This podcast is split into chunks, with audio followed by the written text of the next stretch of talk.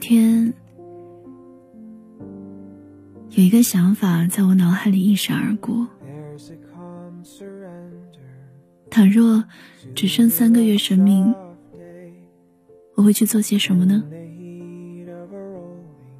这个想法如同深渊，我一边喊住自己，绝对不能失足掉落其中，一边又忍不住通过各种臆想，试图填满它。到底我会怎么安排这短短的九十天呢？首先。我大概会立刻停止手头上的所有工作，微信、微博也全都停用。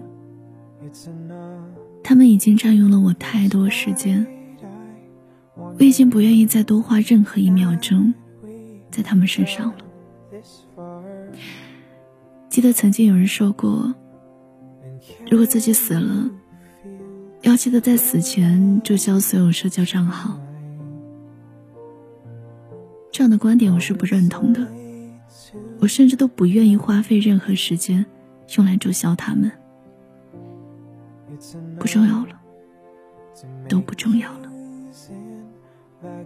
他们存在或不存在，看到或不被看到，根本不重要。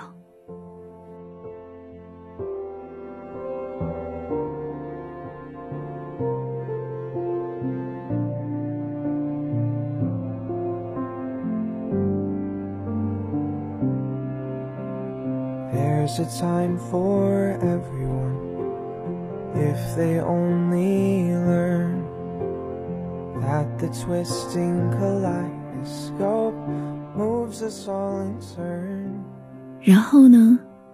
然后我还能做些什么呢？这样一想，三个月的时间还是太过短暂了，根本来不及体会一场炽热的恋爱。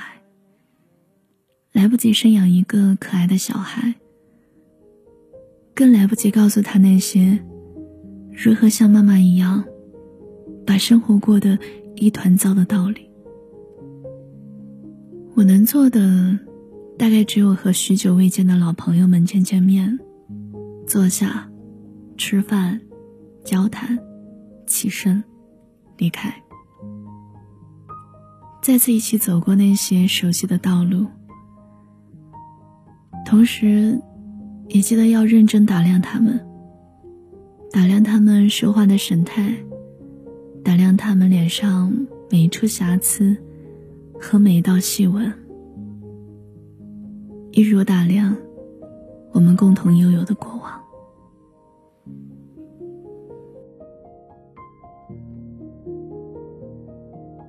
当然，还有最最重要的一件事儿。那就是回到家人的身边，不需要做什么特别轰动或者特别深刻的事情，只需要像回到童年一般，回到他们身边，陪他们去菜市场买买菜，陪他们在每顿晚饭后散散步，陪他们做每一件细微而琐碎的事情。这就是我内心深处最真实的想法。我既不想跑去到处旅行，看这世界的广阔，也不想去尝试那些从未尝试过的疯狂事物，就想静静的陪在家人和朋友身边，然后把这最后的三个月浪费掉。很奇怪吧？当生命只剩下一小节的时候，那些我们平常所沉迷的汲汲营营的生活，反而是全都可以被随时抛下的。我们只想把最最宝贵的时间，投射在那些看起来最最不重要的事情上。想到这里，我不禁觉得有点好笑。究竟什么是重要，什么是不重要？其实根本没有人知道。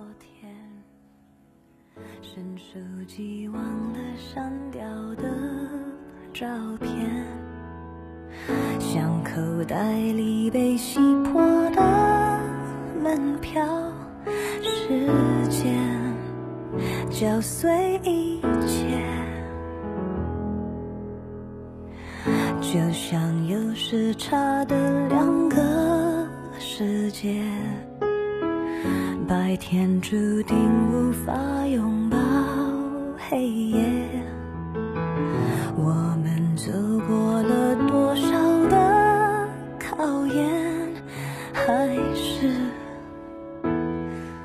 我们总是因为生病，因为那些突然降临的意外，才能感受到生命的存在。就像有人曾说过的，上帝常常会把一些东西从我们身上拿走，从而提醒我们拥有过什么。凭这一点，我有理由相信，那些真正打心底里热爱生命的人，是感受到了生命所拥有的那种随时会消失的气质的人。就像我的朋友，曾经的他跟我们每个人一样，拥有着轻盈到让人常常忽略他存在的生命。直到这样的他，在某一个时刻。遭遇了有些沉重的意外，如今他已经拖着这个沉重的意外走了很久。回想这一切，却不再像当初那样觉得愤懑，甚至还会觉得庆幸，觉得感激。他说：“那个沉重的意外，成了他生命里的苗。”他说：“那个沉重的意外。”成了他生命里的锚。当别人的生活正面临着随时都会脱轨的危险，他却因为这个锚，而被稳稳拴在一个平稳而安全的轨道上。那场病，成为他生命的减速带。从那之后，他变得缓慢，变得释然，变得心平气和。真正的绝望带来彻底的平静。他慢慢学会尊重身体，照看内心，学会和自己变得亲密。或许也有人会说：“假如只剩三个月生命，你会去做些什么呢？”这只是一个伪命题，但我却觉得，一切伪命题。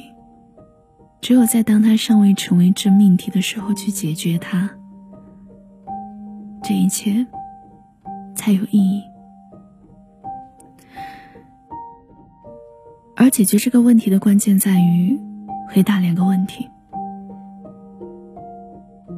究竟我们应该怎么看待死亡呢？我们不能把死亡当成终点，而是应该把它当成一种尚未抵达的中途状态。究竟我们应该怎么看待生活呢？这个问题让我用纳博科夫《小矮人》里的一段话来回答你吧。每个日子分属于不同的最最幸福的人，其他人或享受他赐予的阳光，或抱怨他泼散的雨丝，但从不知道这一天毕竟馈赠于谁。而那个得到赠予的幸运者，为别人被蒙在鼓里而觉得好笑，感到高兴。任何人都无法预见哪天是赠给他的。这天是哪些琐碎小事儿，或是临河宅墙上映出的粼粼波光，或是一片随风飞扬的翻叶，会使他永远铭记心头。只要还活着，那么每一天都是上帝赠予我们的。我们所遇到的每一阵风，都是礼物；每一缕阳光，都是惊喜。